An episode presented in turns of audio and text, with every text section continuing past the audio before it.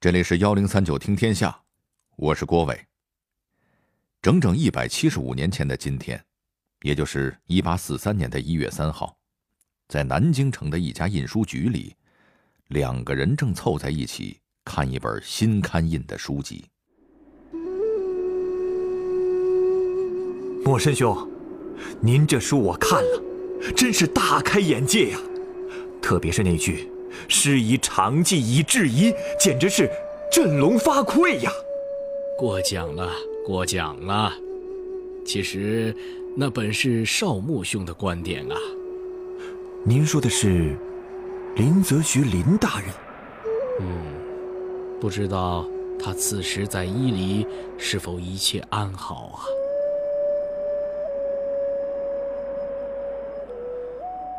这两位的对话里信息量略大，我来给您翻译翻译。这位被称为莫深的人，就是中国近代史上著名的启蒙思想家魏源。一百七十五年前的一月三号，是他的著作《海国图志》正式出版的日子。这本书咱们上历史课的时候都听说过，但创作它的幕后故事，我不说，您可能还真不知道。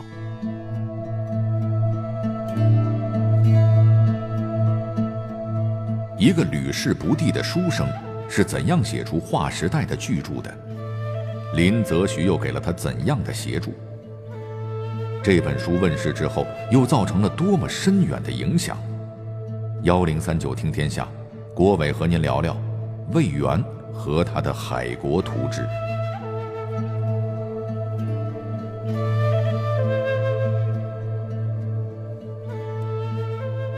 咱们今天的节目。得从魏源的生平经历开始聊起。魏源字默深，一七九四年出生在湖南的邵阳地区。童年的时候，魏源就被称为神童，这也难怪。他七岁进私塾，九岁能作诗答对，十六岁就中了秀才。单看这种经历，那已经比很多古时候的读书人都强了。您想想，甭管是《儒林外史》里的范进范老爷。还是《武林外传》里的吕青侯吕秀才，那中秀才的时候可都是奔三的人了。中了秀才之后呢，自然就是考举人了。在这一点上，咱们这个神童就更不含糊了。一八二二年，二十八岁的魏源考中举人，这真称得上是少年得志了。想想人家范进老爷子，中举人的时候都快五十了。至于那吕秀才，到电视剧播完了。还没看他去考个举人，估计他这辈子也没戏了。按照科举制的规定啊，考中举人的读书人有资格进京参加会试，会试考中成为进士，就算是得到了做官的资格。这个考试堪称是当年的汉人们谋求晋升之阶的重要通道。会试的第一名叫状元，评书里说，大清国的皇帝立有家法。叫做满不点员，什么意思呢？就是说满族人不能做状元，这状元的位置啊是给汉人们留着的。这儿我得给您澄清一下，上边的这个说法基本上属于胡扯。别的不说，在大清的历史上，正经是出过两位满族的状元的。当年大清国二百多年的历史上，会试的次数没有一百也有八十了。才考出两位满族状元，这比例确实不高。不过呢，想想原因啊，也好理解。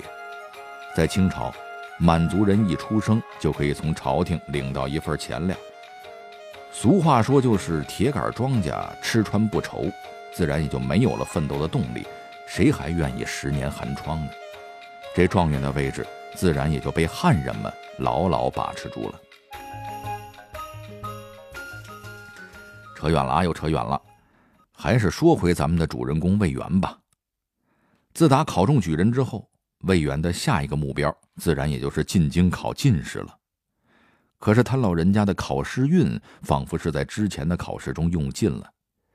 一八二九年，也就是大清道光九年，魏源第一次进京参加会试，结果呢没中。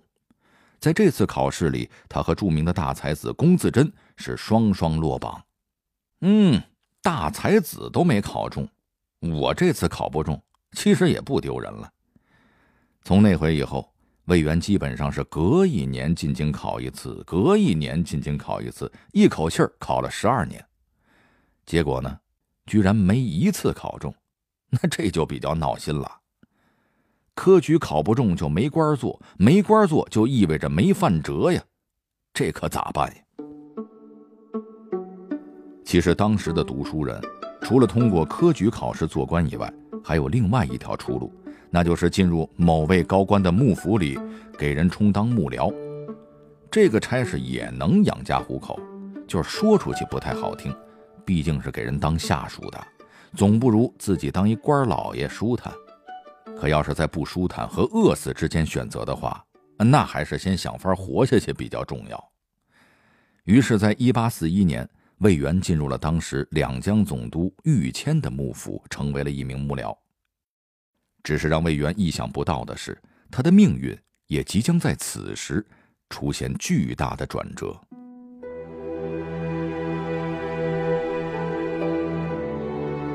在玉谦的幕府当中，魏源重逢了一个让他后半生命运为之转变的人，他是谁呢？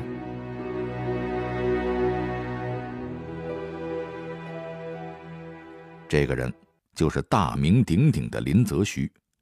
说起来，这林则徐和魏源也算是老相识了，他们俩都曾经是宣南诗社的成员。说起这宣南诗社，那是清朝嘉庆、道光年间活跃在北京的一个诗人组织，因为活动地点在宣武门以南地区而得名。创建者是几个进士。到后来，诗社发展壮大，林则徐也凭借着他翰林院庶吉士的身份，成为了某一任的诗社领袖。作为文学后辈的魏源，尽管科举不顺，但是毕竟才华摆在那儿呢，自然也是诗社招募的对象，和林则徐也就认识了。论年龄，林则徐比魏源年长了九岁；论地位，他后来可是做过封疆大吏的头品大员。比魏源那个小小的幕僚大多了，可是他们之间的感情绝对称得上是君子之交，其感情之深远远超过了年龄与地位的差距。到后来，林则徐得到道光皇帝的重用，仕途上一帆风顺。到了一八三七年，更是一跃成为了新任的湖广总督，步入了朝廷头品大员的行列。至于魏源呢，一直埋头考他的科举，却屡试不第。尽管两人地位上的差距越来越大，可是多年来他们惺惺相惜，书信往来不断。直到1839年，林则徐登上了他职业生涯的巅峰，受命担任钦差大臣，到广州负责禁烟事宜。后边的事儿您都应该知道了，先是虎门销烟，然后爆发了鸦片战争。再后来，林则徐成了背锅侠，被革去了钦差大臣的职务，留在广州等候发落。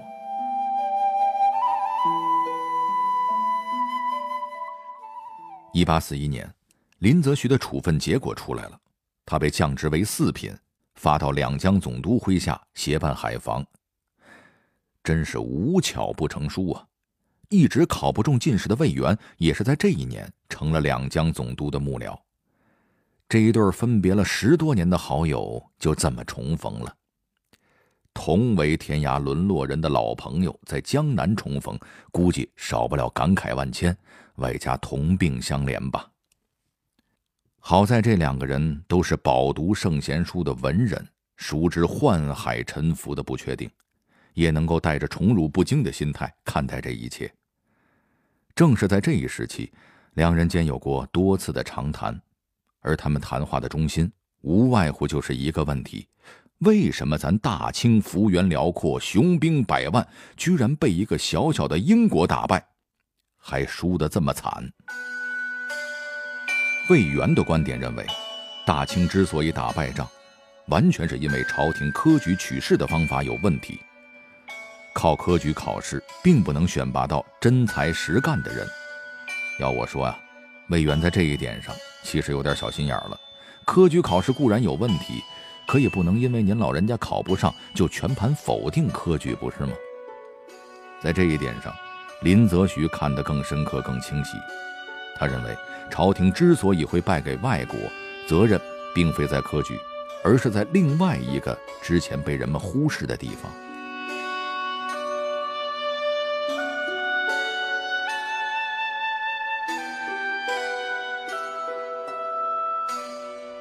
林则徐的观点不仅引发了当时人们对于鸦片战争战败原因的思考，更是催生了魏源内部《海国图志》的成型。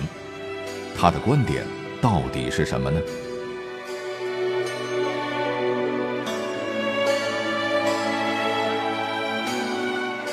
林则徐认为，大清之所以打不过英国人，主要原因在于朝廷的官员们对清王朝以外的世界太无知了。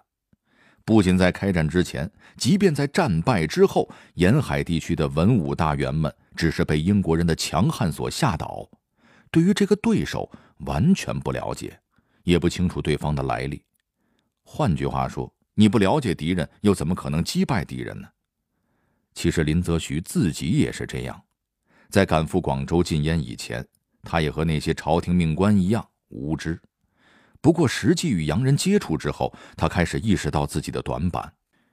也正因为如此，他命人翻译了一批研究外国史地信息的著作，编订成了一本名为《四周志》的书籍。这也是国人了解海外世界的第一部图书。另一方面，林则徐也命人收集整理了大量关于海外各国政治、经济、军事、文化等方面的资料。准备编定一部更为详细的著作，可惜的是，在这部图书完成之前，他就降职了，编书的计划自然也就付之东流了。就这样，在与魏源重逢后的某一个夜晚，林则徐把这本《四周志》和他命人收集的海外各国的资料摆在了魏源的面前，同时告诉魏源，在大清以外。还有很多的强国，英国不过是其中之一。大清应该向他们学习先进的技术，才能够最终将他们制服。也就是所谓的“师夷长技以制夷”。咱们不得不说呀，林则徐带来的图书资料确实让魏源大开眼界，他的观点开始转变。在那段日子里。他和林则徐同榻而眠，两人经常恳谈到深夜。他越来越认同林则徐的观点，为此，两人约定要一起将这些资料汇集整理，编定一部全面介绍海外各国信息的书籍，让朝廷里的那些官员们，让全天下的读书人们都好好的认识一下这个世界。可惜的是。编书的事业尚未起步，林则徐便再次接到了朝廷贬官发配的命令。这一次的目的地是遥远的新疆伊犁。此一去千山万水，无奈之下，林则徐只好把所有的资料托付给了魏源。之后，魏源开始了艰难而枯燥的编书工作，这其中的辛苦啊，咱就不必细说了。总而言之，在经历了近两年的繁重工作之后，这部由林则徐发起、经由魏源接力而成的《海国图志》终于问世了。在这部书的序言里，魏源写下了自己编订这本书的初衷。长期以来，我们一直把洋人的技术看作是奇技淫巧。然而，这些有用的技术恰是对付洋人的关键。只有善于向洋人们学习，才能最终遏制洋人的进犯。正所谓，善施四夷者，能治四夷。一八四三年一月三日，魏源编订的五十卷本的《海国图志》正式问世。那么，这部书在当时究竟造成了？怎样的影响呢？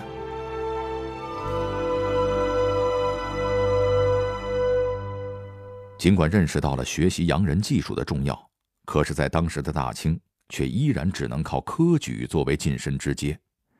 无奈之下，在编书的同时，魏源只好继续准备着自己的考试。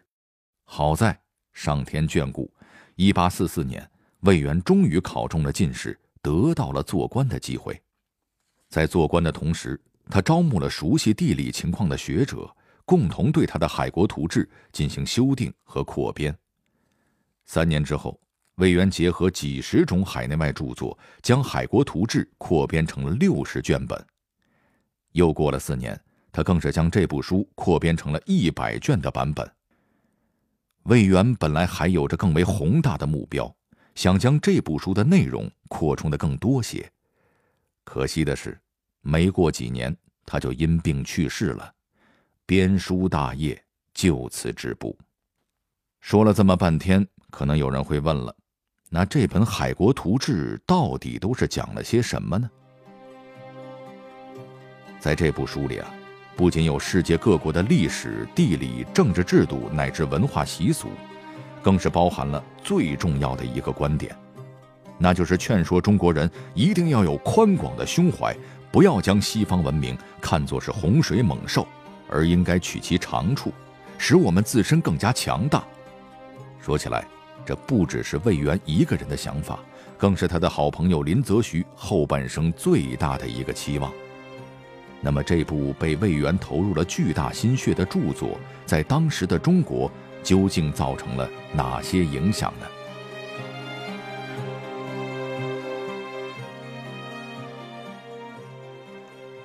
说句实话，在当年的中国，《海国图志》的影响力非常有限，在保持了几千年的天朝上国的心态面前，魏源的呼喊实在是太微弱了。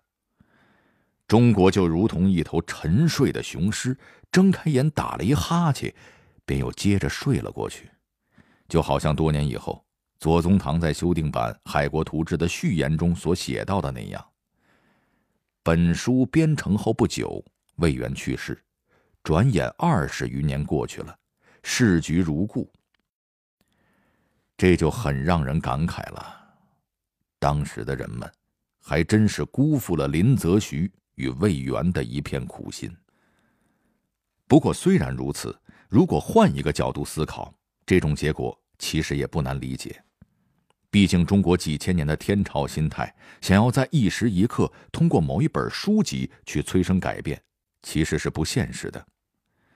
按照马克思主义的观点来说，世界上的事物都是经过量变而最终引发质变的。当时的中国。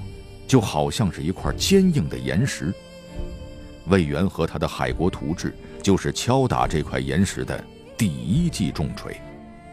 他或许没能击碎岩石，甚至没能在岩石上留下一道裂痕，但是在他之后，一个又一个后来者挺身而出，就仿佛一记又一记重锤纷纷落下。这块陈旧坚硬的岩石，最终会走向破裂和崩塌。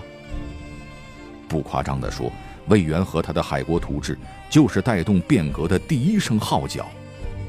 在此之后，洋务运动、戊戌变法、清末新政，甚至于之后的两次民主主义革命纷至沓来。从这个角度上看，魏源和他的《海国图志》就是划破黑暗的中国近代史的。第一道闪光，是值得被我们这些后人所铭记的。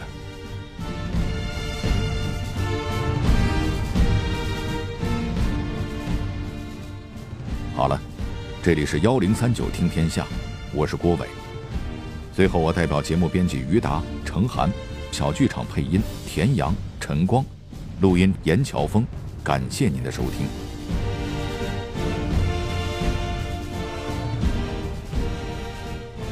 明天中午一点，更精彩的故事还在等待着你。